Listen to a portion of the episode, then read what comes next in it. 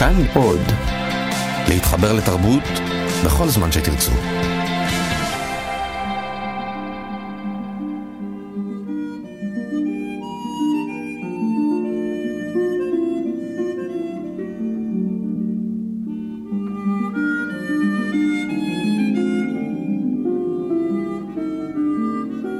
האי ברחוב הציפורים.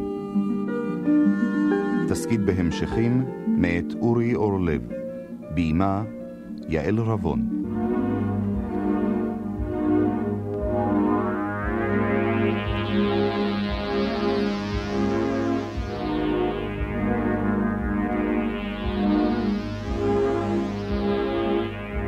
כמו רובינזון קרוזו על האי הבודד, באומץ לב ובתושייה, מסתדר ילד יהודי בבית הרוס ברוב הרפאים בגטו. הרובע פונה מדייריו שהשאירו כמעט את כל רכושם בבתים הנטושים. הבית ההרוס למחצה נמצא ליד חומת הגבול של הגטו, ומבעד פתח האוורור שבפינת המסתור שלו יכול אלכס לצפות בנעשה ברובע הפולני ממול.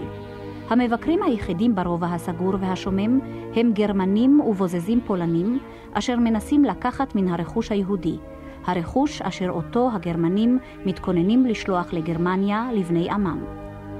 אנו שומעים את הסיפור מפיו של אלכס המבוגר, המספר לנו איך המתין בעודנו ילד בין ההריסות לאביו, שהבטיח לחזור כעבור מספר ימים כדי לקחתו. אבל הימים הפכו לשבועות, והשבועות לחודשים, ובהם עברו על אלכס מאורעות רבים, והוא התנסה במצבים קשים, בהם עמד בהצלחה לבדו. כמו כן, אנו שומעים מעט מן הקולות השמורים בזיכרונו של אלכס מאז. כדי שתוכלו להבין פרק זה, עליי להוסיף עוד מספר מילים. פרץ מרד באזור הגטו, ותוך כדי המרד ברחו שניים מן המורדים, כשאחד מהם פצוע, אל הריסות הבית שבו הסתתר אלכס. חייל גרמני רדף אחריהם, והם לא היו חמושים. אז צץ לפתע אלכס, והרג את החייל הגרמני באקדח של אביו. שמו של הצעיר הפצוע היה הנריק, וחברו פרדי. פרדי עזב עוד באותו ערב, כשהוא לוקח איתו את הנשק ואת המדים של החייל ההרוג. אלכס נשאר במחבו עם הפצוע. וכאשר החמיר מצבו, החליט לצאת את הגטו השומם כדי להזעיק רופא. הוא הכיר רק רופא אחד, את הרופא שגר בצד הפולני מול ביתו, מעבר לחומת הגטו. לא רק את הרופא הכיר אלכס. מנקודת התצפית שלו הוא הכיר בני אדם רבים, אבל איש מהם לא הכיר אותו ולא היה לו מושג על קיומו, גם לא הרופא. בכל זאת הצליח אלכס לשכנע את הרופא באמיתות סיפורו על המחבו שלו שמעבר לחומה ועל הפצוע השוכב שם, והרופא הסכים לבוא.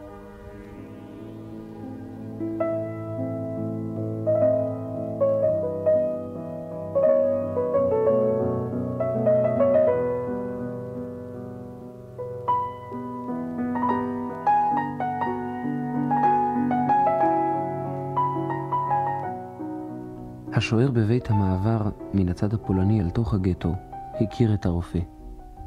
הוא השתחווה והסיר את כובעו. הוא ליווה אותנו אל המרתף, אחרי שסקר את הסביבה ווידא שאיש לא עוקב אחרינו.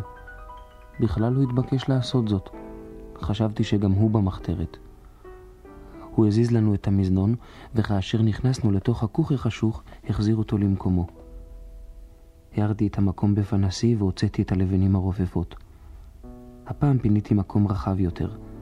הרופא עזר לי להחזירן. הובלתי אותו דרך עליות הגג ופרצות בקירות מבית לבית. טוב שלא היה עלינו לעלות על שום גג.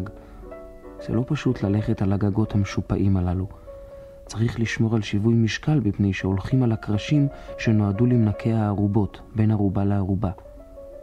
אני הייתי מומחה בהליכה כזו, אבל הרופא היה זקן.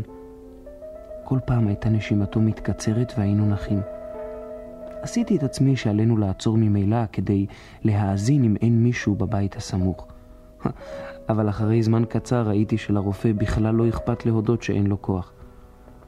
אולי רק הילדים מתביישים כשהם עייפים מאוד. לא, זכרתי היטב את דוד רוברט שהיה לו קוצר נשימה והוא ניסה להסתיר את העובדה הזאת בכל כוחו. לבסוף הגענו. היה שקט. משכתי את הסולם, הנריק לא הציץ מלמעלה לראות מי בא. הרופא התאושש אחרי זמן קצר, ופתאום היה אדם נמרץ ויעיל מאוד. הוא פתח את התחבושות, ערך את הכלים על לוח עץ, על מגבת, תקע לתוך פיו של הנריק סמרטוט שלא ינשוך את לשונו או את שפתיו. אחר כך פתח את הפצע וניקה אותו היטב. עזרתי לו כמיטב יכולתי. הוא חשש שאבהל למראה אדם. לא נבהלתי. לא אמרתי לו, אבל כשאהיה גדול, אהיה רופא. עכשיו, אחרי שהכרתי את הרופא הזה, הייתי בטוח בכך.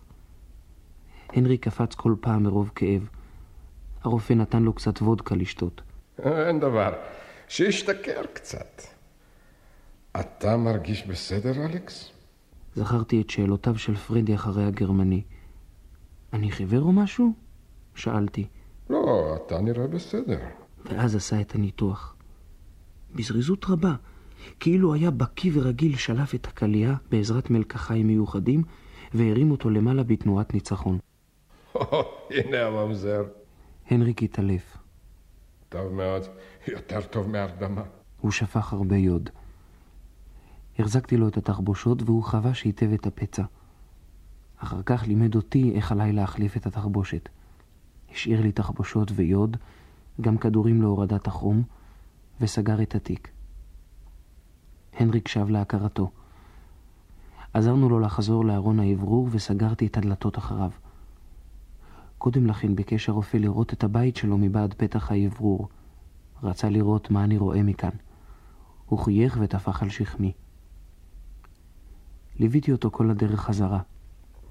הפעם האקדח היה איתי. לא התאפקתי והראיתי לו אותו. זו הפעם הראשונה שהתגאיתי בו לפני מישהו. הוא התפעל, והיה לי נעים. אין עוד ילד, חשבתי, בכל העיר שיש לו אקדח. לילדים הפולנים התכוונתי כמובן. נו, הרגת כבר מישהו. אי אפשר היה להכיר על האקדח שיריתי בו. ניקיתי אותו היטב ושימנתי במעט שומן מאכל. לא עניתי על שאלתו. פתאום הרגשתי לא בנוח. הרי היה רופא. רק כאשר ישבנו לנוח, אחרי שעברנו פרצה קשה לטיפוס, סיפרתי לו איך זה היה. אנשים לא צריכים להרוג זה את זה, אלכס. צריך לעזור, צריך לרפא. להרוג אדם אחר זה הפשע הנתעב ביותר. אך לצערנו הוא פשט בעולם בשנים האחרונות. אלכס, אבל אם אתה מגן על אדם קרוב או על ידיד, או אם אתה מגן על ארצך, או פשוט מנסה להישאר בחיים, אין מה להתבייש בכך. אין כל בושה כשהורגים רוצח כמו החייל שסיפרת לי עליו. לא רק שאין מה להתבייש בכך, אלא שאתה, אתה ילד גיבור. דע לך זאת, אם עדיין אף אחד לא אמר לך את הדברים האלה. פתאום רחם אליי ונשק לי. אחר כך קם והמשכנו ללכת. טוב, אחזור בעוד יומיים לבדוק מה מצב החולה. תבוא למעבר בדיוק באותה השעה כמו היום. חכה לי שם עד שאני אבוא. בסדר, אמרתי. אראה אותך כשתצא מן הבית בבוקר ואבוא. אם הניתוח הצליח, מה טוב, אבל אם המקום הזדהם חס וחלילה, נצטרך להעביר אותו לידי אחות מנוסה להשגחה. אה, בכל זאת, אני מקווה שהכל יהיה בסדר. כך נפרדנו.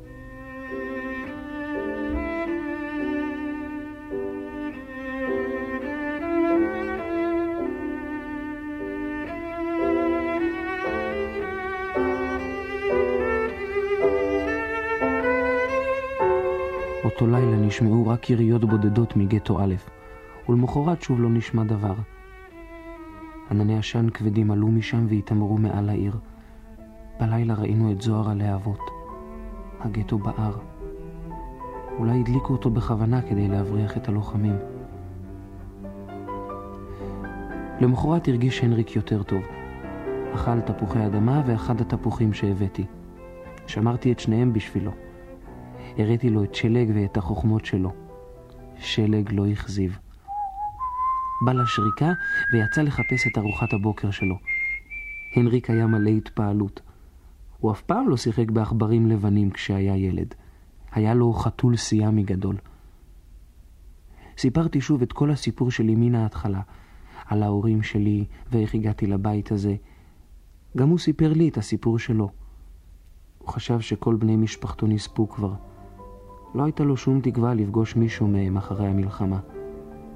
אני לא חשבתי כמוהו. ואז דיברנו על אחרי המלחמה. לא רק איך נצא ונלך ברחוב, לא רק איך ניסע רחוק לכפר לטייל ואולי נשוט בסירה, לא רק איך נצא לעשות סקי בחורף או נגלוש על מגלשיים, אלא על הדברים שאימא הייתה מדברת עליהם, על פלסטינה. ארץ ישראל. הוא דיבר על עניין היהודים שאין להם מדינה, ומשום כך כל הצרות, וסיפר לי על ארץ ישראל. הוא שכב בעיניים עצומות ודיבר, כאילו הוא חוזה ורואה לנגד עיניו את חלומותיו. דיבר על מדינה שתהיה לנו פעם, מדינה אמיתית עם דגל ועם נשיא. הייתי מעדיף מלך כמובן.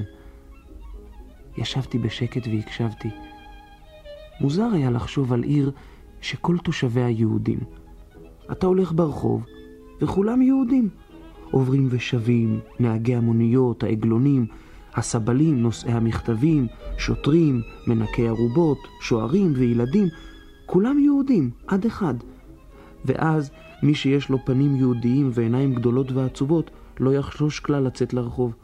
איש לא ילעג לו ולא יתנכל, איש לא יצחק עליו ולא יגיד שיש לו אף יהודי. איזה המנון יהיה לנו? שאלתי. הוא זמזם בלחש.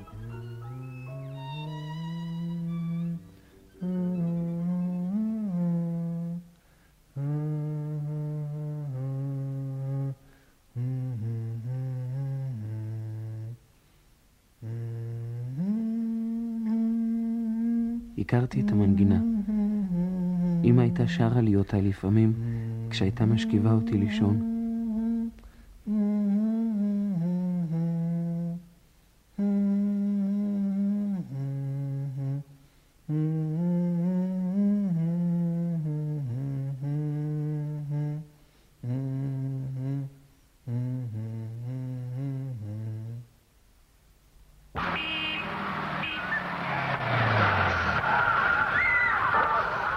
התעוררתי בבהלה. היה כבר בוקר. זה נשמע כמו הגסטאפו. לא, זה לא היה מצד הגטו. זה היה מן הצד הפולני. עברתי מעל הנריק בזהירות, הוא נשם בכבדות. פתחתי את חור האוורור וראיתי. הם עצרו ליד הבית ממול. לילדה לא הייתי צריך לדאוג. אבל הרופא... הם רצו פנימה, שניים. השלישי נשאר ליד ההגה, במדים של גסטאפו. מישהו הלשין? תמיד אותו הדבר. צריך להרוג את כל המלשינים עוד לפני המלחמה. רק אי אפשר לדעת מי זה יהיה. הם הורידו את הרופא למטה והכניסו אותו למכונית. הוא היה לבוש מעיל, אך למטה ראיתי על רגליו מכנסי פיג'מה. גם מוזר היה לראות אותו יוצא בלי לקחת את תיק הרופאים שלו. זו הפעם הראשונה ראיתי אותו יוצא בלעדיו, כאילו היה איש אחר. מאותו יום הווילונות בחלון ממול נשארו סגורים. גם אשתו נעלמה משם ולא ראיתי אותה יותר. ורק קיוויתי בכל ליבי שזה לא קרה בגללי, בגלל הנריק. אני מניח שלא. הרי היו תופסים אותם מפעם לפעם, את אנשי המחתרת הפולנים, כמו את היהודים.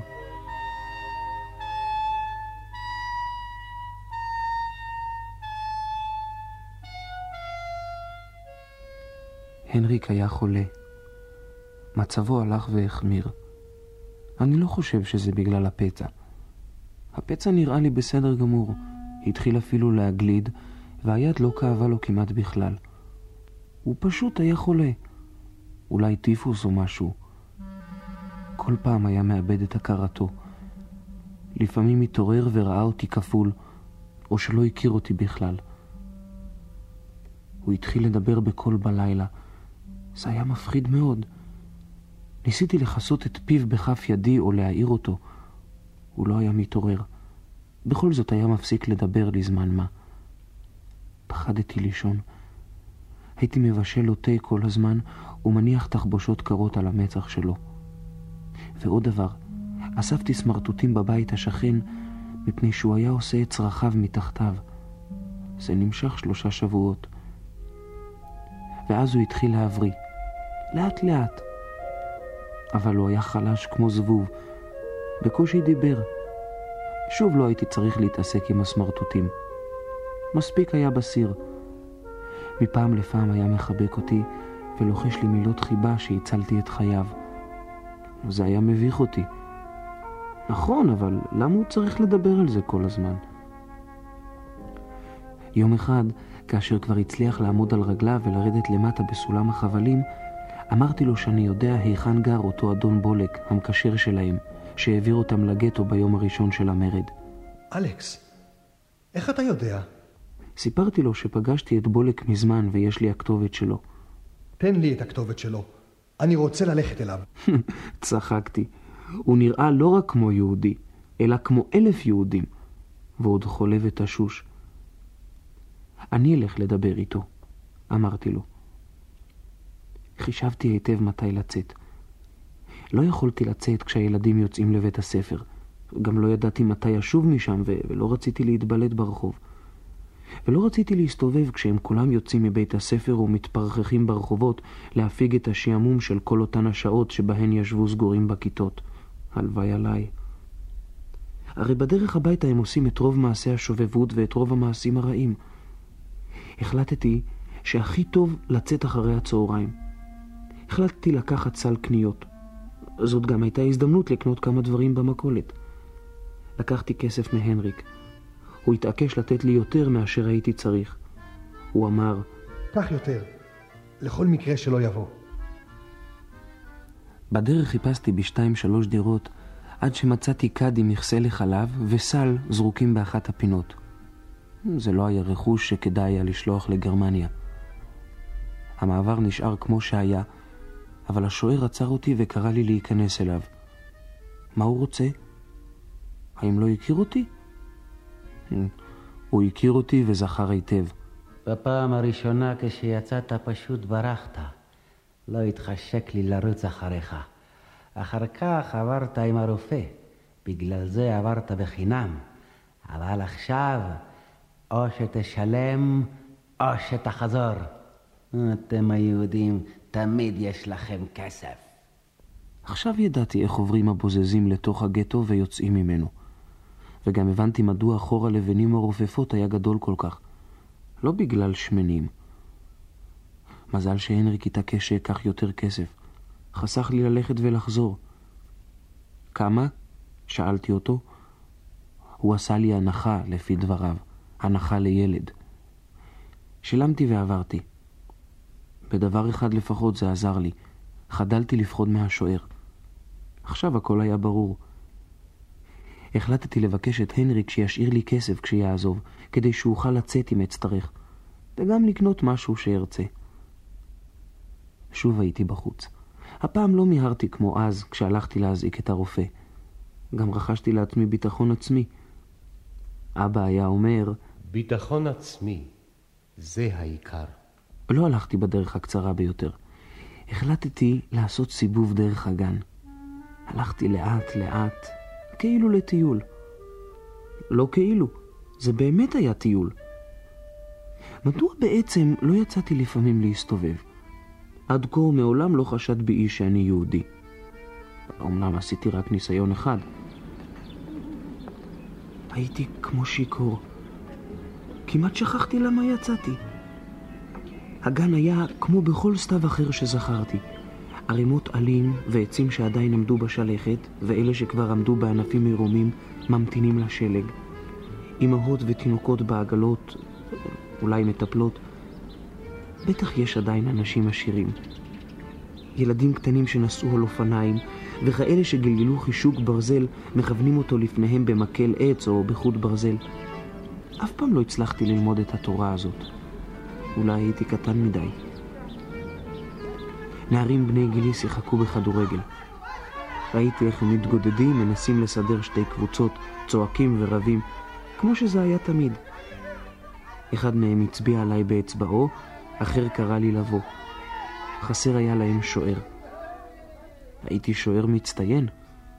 נשארתי שם. לא מיהרתי לשום מקום. לא אכזבתי את קבוצתי. אלכס,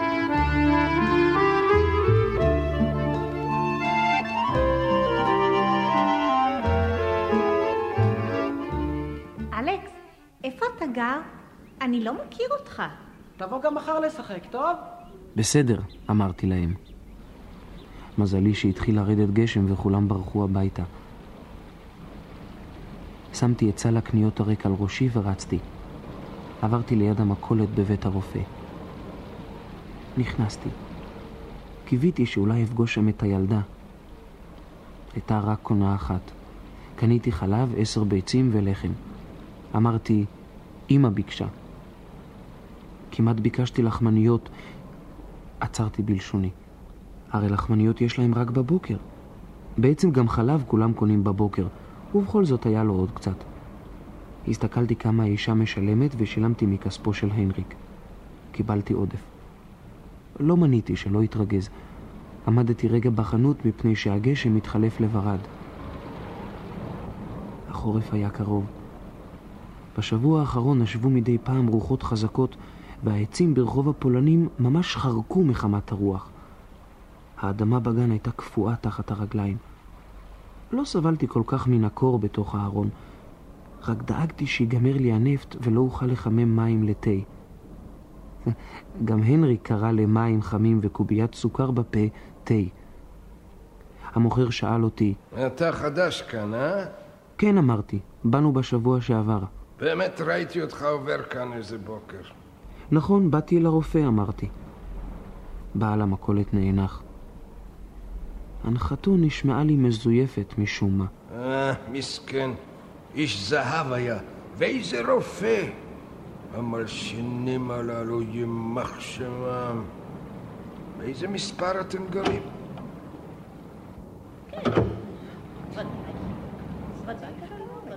נכנסו שתי נשים לחנות, והנער הרשע. לא עניתי. הנער הרשע מדד אותי במבטו. עכשיו ראיתי שלא היה גדול כל כך, כמו שנראה מן החלון. אולי משום שהילדים האחרים היו קטנים יותר. הלכתי לדלת, מיד שם לי רגל. תעזוב, תעזוב. כבר אתה מתחיל. זו הייתה דודתו. זו שצעקה תמיד מן החלון, יאנק, מנוול, הביתה! והוא היה אומר לה, אני כבר בא, דודה! ואף פעם לא היה זז. זה ילד חדש. מיהרתי לצאת. עוד היה מתברר להם שאני לא גר בשום מקום ושאין שום חדשים בסביבה. אסור לי לבוא לכאן יותר. יותר טוב אקנה משהו במכולת הקרובה לפינת רחוב הרופאים, כמו אז כשקניתי את הלחמניות. האנשים בחנות שם היו נחמדים יותר. שם גם יכולתי לחזור מיד לבית שלי. יכולתי גם לסמוך על השוער. לא ידעתי אם יעזור, אבל בטח לא יסגיר. זאת הפרנסה שלו. הברד היה מעורב בגשם. הרמתי את צברוני ותקעתי את הכובע על האוזניים. שוב רצתי. פתאום נתקלתי בילד שבא ממול והוא נפל על המדרכה. הנחתי רגע את הסל ועזרתי לו לקום. סליחה, אמרתי, לא בכוונה. זה לא היה ילד. זאת הייתה הילדה. היא עמדה לפרוץ בבכי, חטפה מכה חזקה בברך, אבל התאפקה. היא הכירה אותי מיד, ניסתה לחייך. זה אתה. אתה יודע?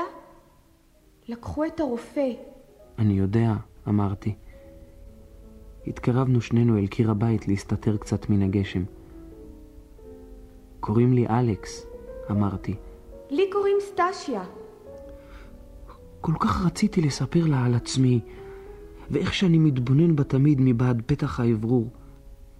אף פעם לא אוכל לספר לה על כך, עד סוף המלחמה. ואז שאלתי אותה, למרות שפניי בערו מרוב בושה, רוצה שנהיה חברים? אתה צוחק עליי. לא, אמרתי, ברצינות. טוב, אני מוכרחה לרוץ הביתה. אתה חדש כאן? אני גר מצד השני של הגן, אמרתי. רוצה להיפגש שם? אני משחק שם כדורגל לפעמים. הם צוחקים כשרואים ילד וילדה מדברים יחד. נמצא לנו מקום, אמרתי לה. מחר? לא, אמרתי לה. לא יכולתי לדעת מה יהיה מחר. אם אמצא את אדון בולה כבר היום, ומה יהיה אחר כך? מתי הנריק יעזוב? בעצם גם אם לא יעזוב אוכל לצאת. אולי לא ירשה לי? יגיד שזה מסוכן מדי? אז מה אני מצפצף על הסכנות? לכל היותר אשאיר לו את האקדח. לא, לא אשאיר לו את האקדח. זהו האקדח שלי. תבואי ביום שני הבא, אמרתי לה. ככה, אחרי הצהריים, כמו עכשיו. אבל לא בגשם. ואם ירד שלג? שלג זה יפה, אמרתי. נפרדנו. כל אחד רץ לדרכו. פניתי שמאלה ומצאתי את הבית. לא היה רחוק. באמת היינו עוברים שם לפני המלחמה, כשהיינו הולכים לבקר את סבתא.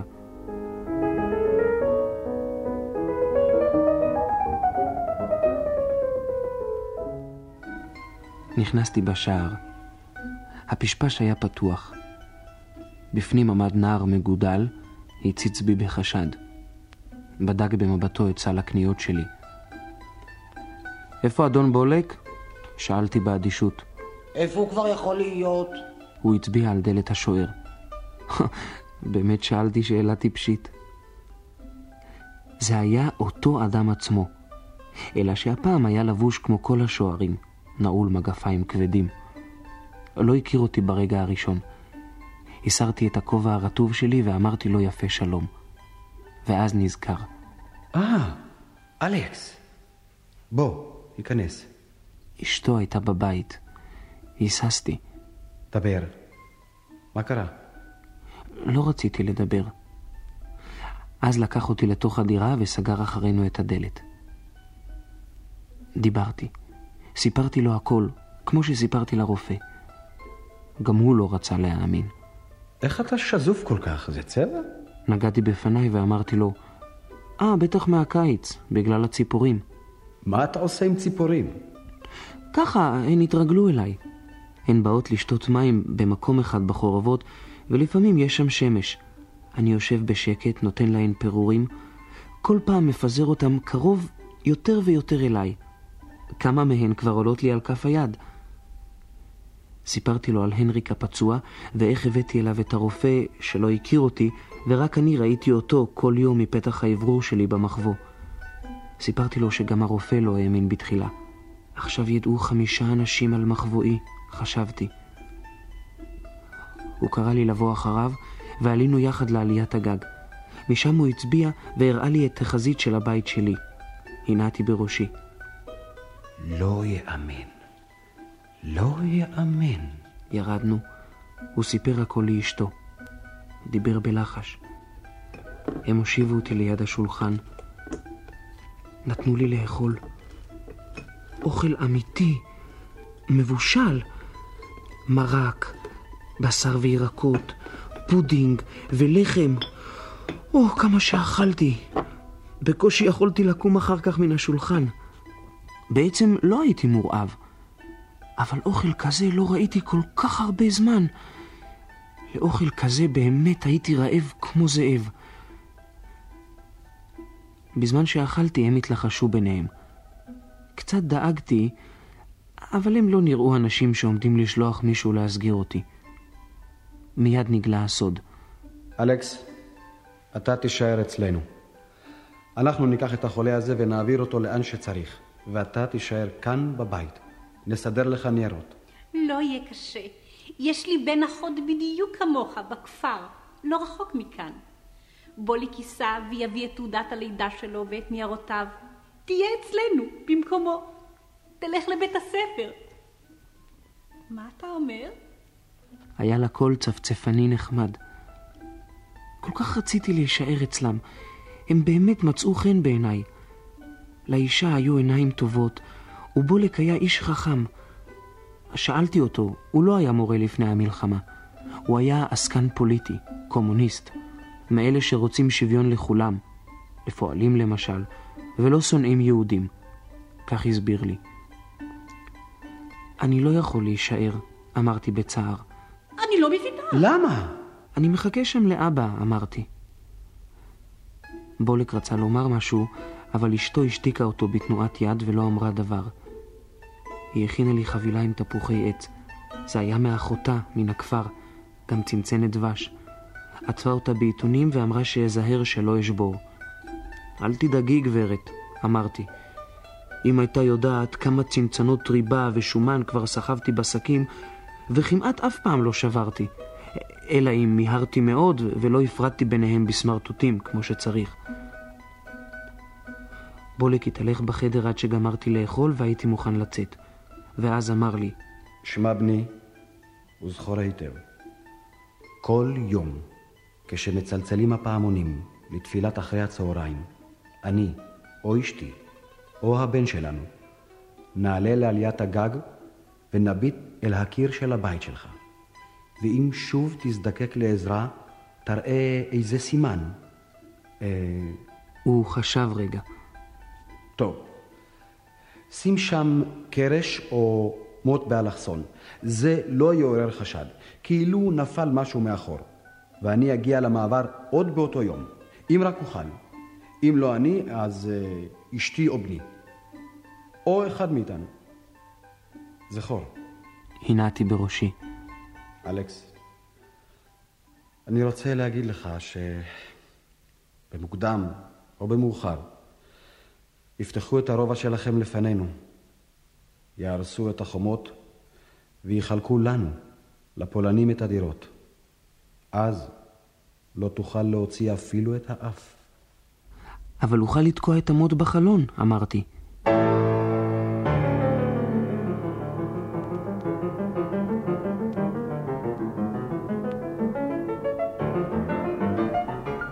הרמנו את הצברונים ורצנו ליד קירות הבתים. הברד התחלף בגשם קר שהרוח הייתה מתיחה בנו מפעם לפעם. כשהגשם גבר, עצרנו לרגע באחד השערים. הייתה שם התקהלות. ברגע הראשון חשבתי שכולם הסתתרו בגלל מזג האוויר. אחר כך חשבתי שהייתה קטטה. האנשים צעקו והתווכחו ביניהם. אדון בולק שאל אישה אחת. מה קרה כאן, גברת? גברת, מה קרה כאן? מה קרה? כן, גילו יהודונים אצל בעל הבית והסגירו אותם. את כל הבית סיכן המנוול. לא די לו שמעלה כל פעם את שכר הדירה. אדון בולק התרגז וירק על הארץ. האישה בטח חשבה שהוא יורק בגלל היהודים, אבל הוא ירק בגללה. גם אני הייתי יורק ברצון. יצאנו והמשכנו לרוץ. עברנו ליד בית הרופא. כמובן שלא פגשתי את סטאשה. אבל בשבוע הבא, ביום שני, אם לא ירד גשם, ואם היא תבוא... הם הכירו זה את זה היטב, השוער של בית מעבר הסתר מן הצד הפולני לגטו ואדון בולק. דיברו כמה מילים ביניהם. אחר כך אדון בולק שילם ואמר לי לעבור ולהביא את הנריק.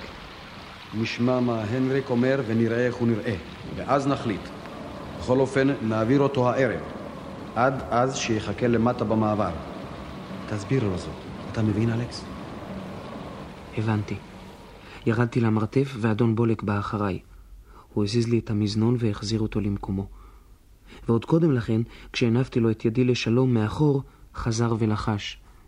אה, אל תשכח את המוט, אלכס. זהו. אה, רגע, קח קצת כסף. רק שנייה. בבקשה. קח, קח. לא צריך, לחשתי. עוד לא פותחים אצלנו חנויות. הוא צחק. לא רציתי לקחת ממנו כסף. בינתיים העדפתי לקחת קצת מהנריק. סיפרתי להנריק מה הם אמרו. הוא קם, רועד מקור. עליתי למעלה והורדתי את מעיל החורף הגדול ששמרתי לאבא. הוא לבש אותו בשמחה. נראה עכשיו קצת יותר טוב, לא כל כך רזה ומסכן. מילאתי לו בכיסים קוביות סוכר. הוא לא רצה לקחת.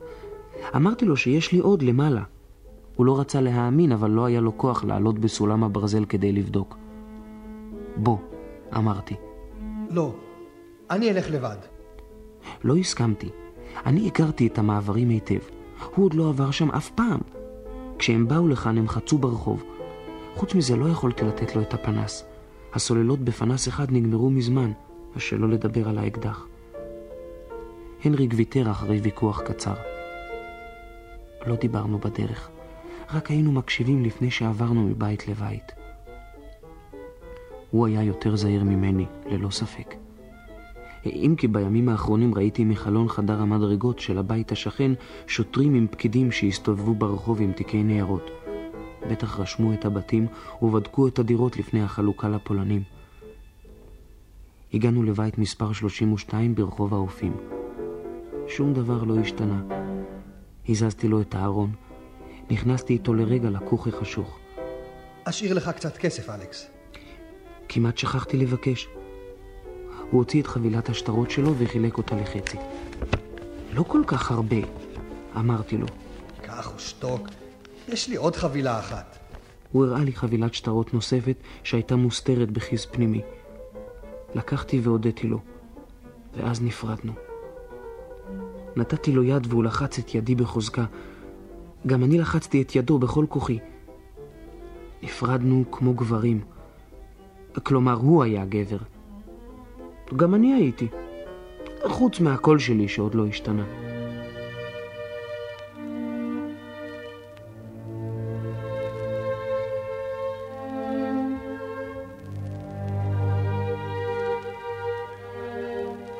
כל הלילה ירד שלג. השלג הראשון אותה שנה. לא יכולתי להתאפק והחלטתי ללכת לגן באותו יום אחרי הצהריים. בבוקר זרקתי למטה את הסולם. הכל היה לבן, ועל פני שמיכת השלג הצחור שכיסה את ההריסות למטה, ראיתי בבירור עקבות של כלב. אף פעם לא ראיתי כלב מסתובב כאן. ניסיתי להיזכר מה אכלתי בערב אתמול. אולי הריח הביא אותו אליי. התחלתי לרדת, ועצרתי בעצמי על השלב האחרון. הרי עקבות כאלה גם אני אשאיר כאן. ואם מישהו יבוא, הוא יראה את עקבותיי מתחילים מתחת הרצפה וחוזרים לשם, ואז ירים את ראשו ויתחיל לחשוב. רק כשיורד שלג חזק מותר לי לרדת ולחזור כרצוני. הוא כבר יכסה את עקבותיי. עליתי חזרה והתחלתי לחשוב. הרי גם הסימנים שהייתי משאיר לאבא כוסו עכשיו. איך אלך לגן לשחק עם הילדים? עליי לסמן את שני החיצים האחרונים ולסמן את האוצר בשער, תחת תקרת הכניסה, ולהחביא שם פתק כזה כמו שהחבאתי קודם. אבל איך אוכל לרדת כדי לצאת, ואפילו רק כדי לעבור לבית השכן לעשות את צרכיי? הזזתי את הסולם אל הקיר וירדתי. ואז, בסבלנות ובזהירות רבה, מצאתי דרך סביב סביב. עד שם לא הגיע השלג, ולא יגיע כל עוד הרוח תנשוב מן הצד השני. אני לא חושב שמישהו בא באותו יום ועלה להריסות. בכל אופן, לא היה שום סימן לכך. אבל הייתי מאוד גאה על הזהירות שלי בעניין העקבות, וסיפרתי לשלג העכבר שהייתי יכול להיות אינדיאני. אחרי הצהריים הלכתי אל המעבר. שילמתי לשוער ופניתי ישר לגן. אותם הילדים ששיחקתי איתם כדורגל היו שם. אבל לא כולם. ולא זיררו כדורגל. אבל הכרתי את רובם. עשינו כדורי שלג והתחילה מלחמה גדולה. בהתחלה כל אחד נגד כל אחד. אחר כך התחלקנו לשתי קבוצות. אחד, ולודק, רצה שנתחלק לגרמנים ולפולנים. אבל אף ילד לא רצה להיות גרמני. ואז החליטו שלא חשוב השם, שני מחנות. זה של ולודק וזה שלי. פתאום נעשיתי מנהיג. וערכנו מלחמה של ממש. הייתי כל כך רטוב כשזה נגמר, ממש רעדתי מקור. הוא כבר החשיך.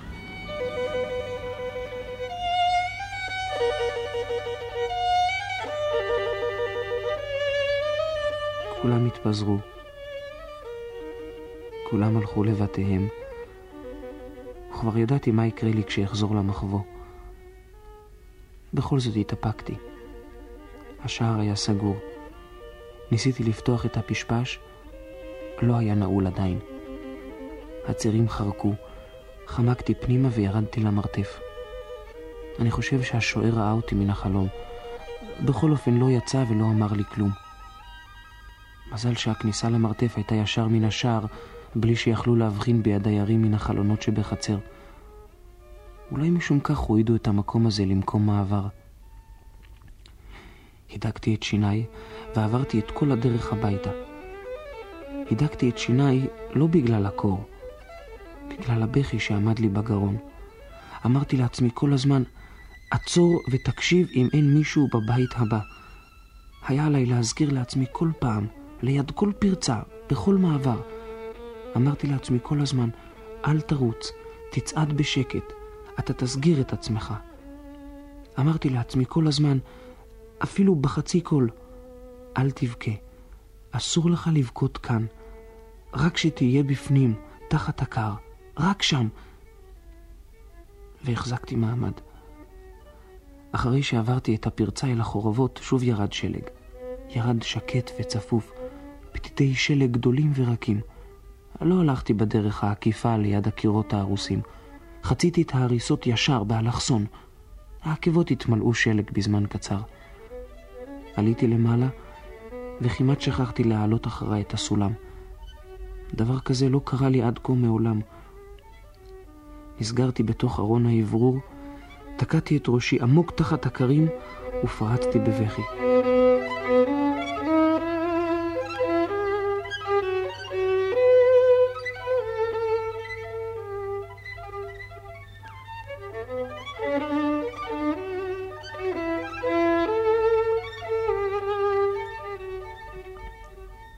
לאט זה עבר.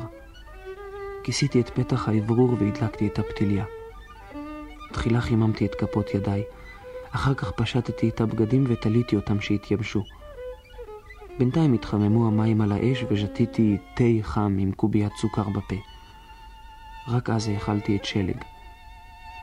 לא יכולתי לדבר אליו. לא יכולתי לספר לו מה קרה. פחדתי שאם רק אפתח את הפה הכל יתחיל מחדש. ארבעה ימים נשארתי בבית, עד יום שני. היה יום חורף יפה. לא היה כל כך קר. שילמתי לשוער כשיצאתי והוא איים עליי באצבעו. חייכתי אליו. שוב הלכתי ישר לגן. הם שיחקו מחבואים. גם היא הייתה שם. היו רק בנים והיא לא הצטרפה. אמרתי לה שלום, היא הנידה בראשה. מה? הילדה הזאת כלה שלך? ברגע הראשון התרגזתי ורציתי להגיד לו שלא עניינו. אבל נמלכתי בדעתי. אמא תמיד אמרה לי לספור עד עשר כשאני כועס לפני שאני עונה.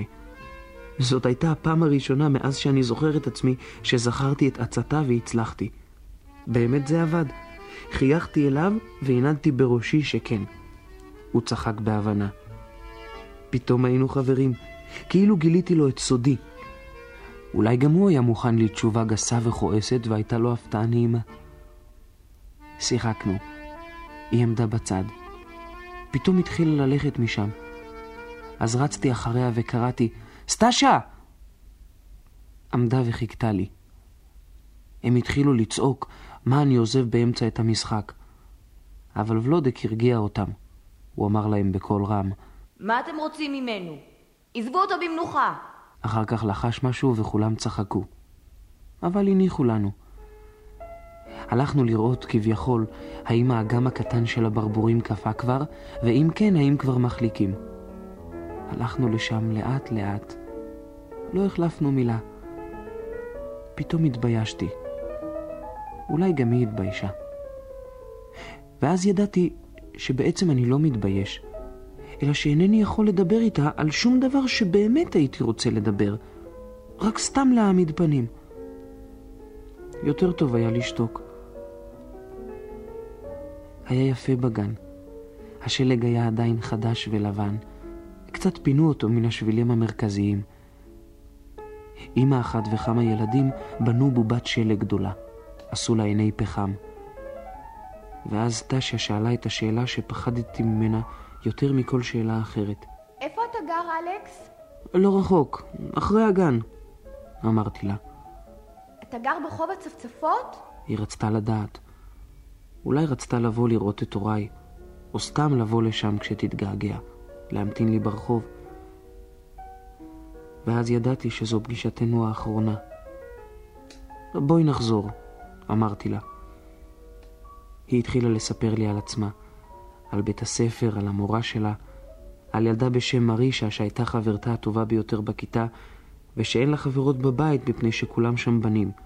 יש בנות, גדולות הרבה יותר או קטנות. ואז סיפרה לי על ילדה קטנה ומסכנה, שאם רק מזג האוויר מאפשר לה, היא מסתובבת לפני הבית ברחוב.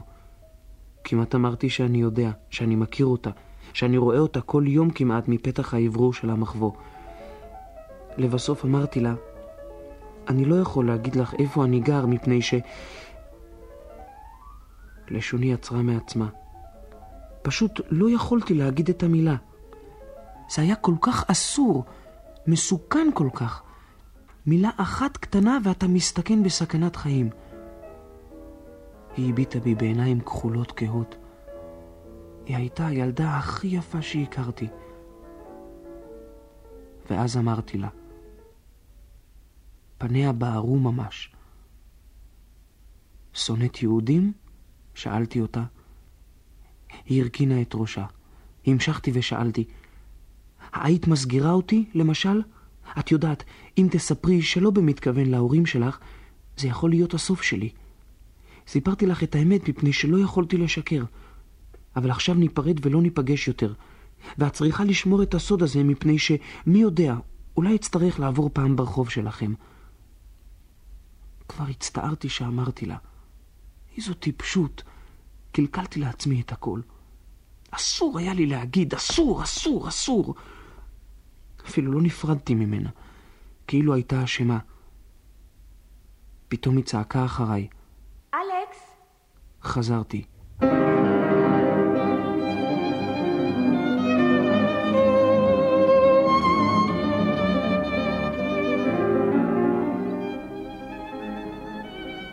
הייתה יהודייה. לא יכולתי להאמין. הסתכלתי בה שוב ושוב. איך זה יכול להיות? אולי היא המציאה כדי שלא אדאג? אמא שלך זאת האמא האמיתית שלך? שאלתי. כן. ואז היא התחילה לספר לי את הסיפור האמיתי שלה. לאט לאט התחלתי להאמין. גם היא ידעה שעברה על האיסור הנורא ביותר. משהו שאין לעשותו בשום אופן אף פעם, עד אחרי המלחמה. ראיתי איך שהחבירה כשסיפרה. את יכולה לסמוך עליי, אמרתי לה. סיפרתי לה את הכל על עצמי, מן ההתחלה. כבר התמחיתי בסיפור הזה. היא כל כך שמחה שאני גר ממול. היא הקשיבה לסיפור שלי בעיניים בורקות. לא שאלה שאלות, לא אמרה שום דבר. לא סיפרתי לה על האקדח. ואז ראינו שכל האנשים ממהרים ברחוב. שעת העוצר הייתה קרובה. היא נבהלה, הלך והחשיך. אמא תהרוג אותי, היא לא תיתן לי לצאת שבוע. תמיד כל כך דואגת לי. אסור לי לחזור בחושך. ישו, מה עשיתי? רוצי הביתה, אמרתי לה. ניפגש ביום שני הבא. הסתכל על חור האוורור בבית שלך.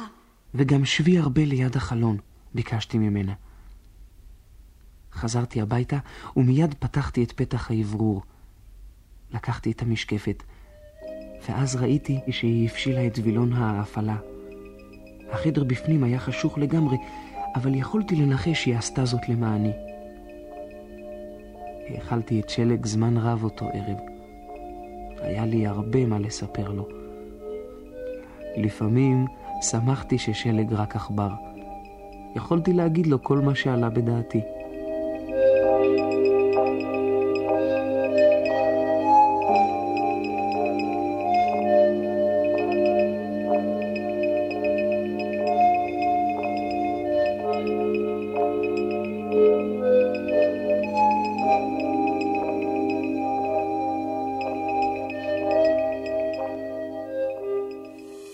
ישראל, אוצרות הארכיון.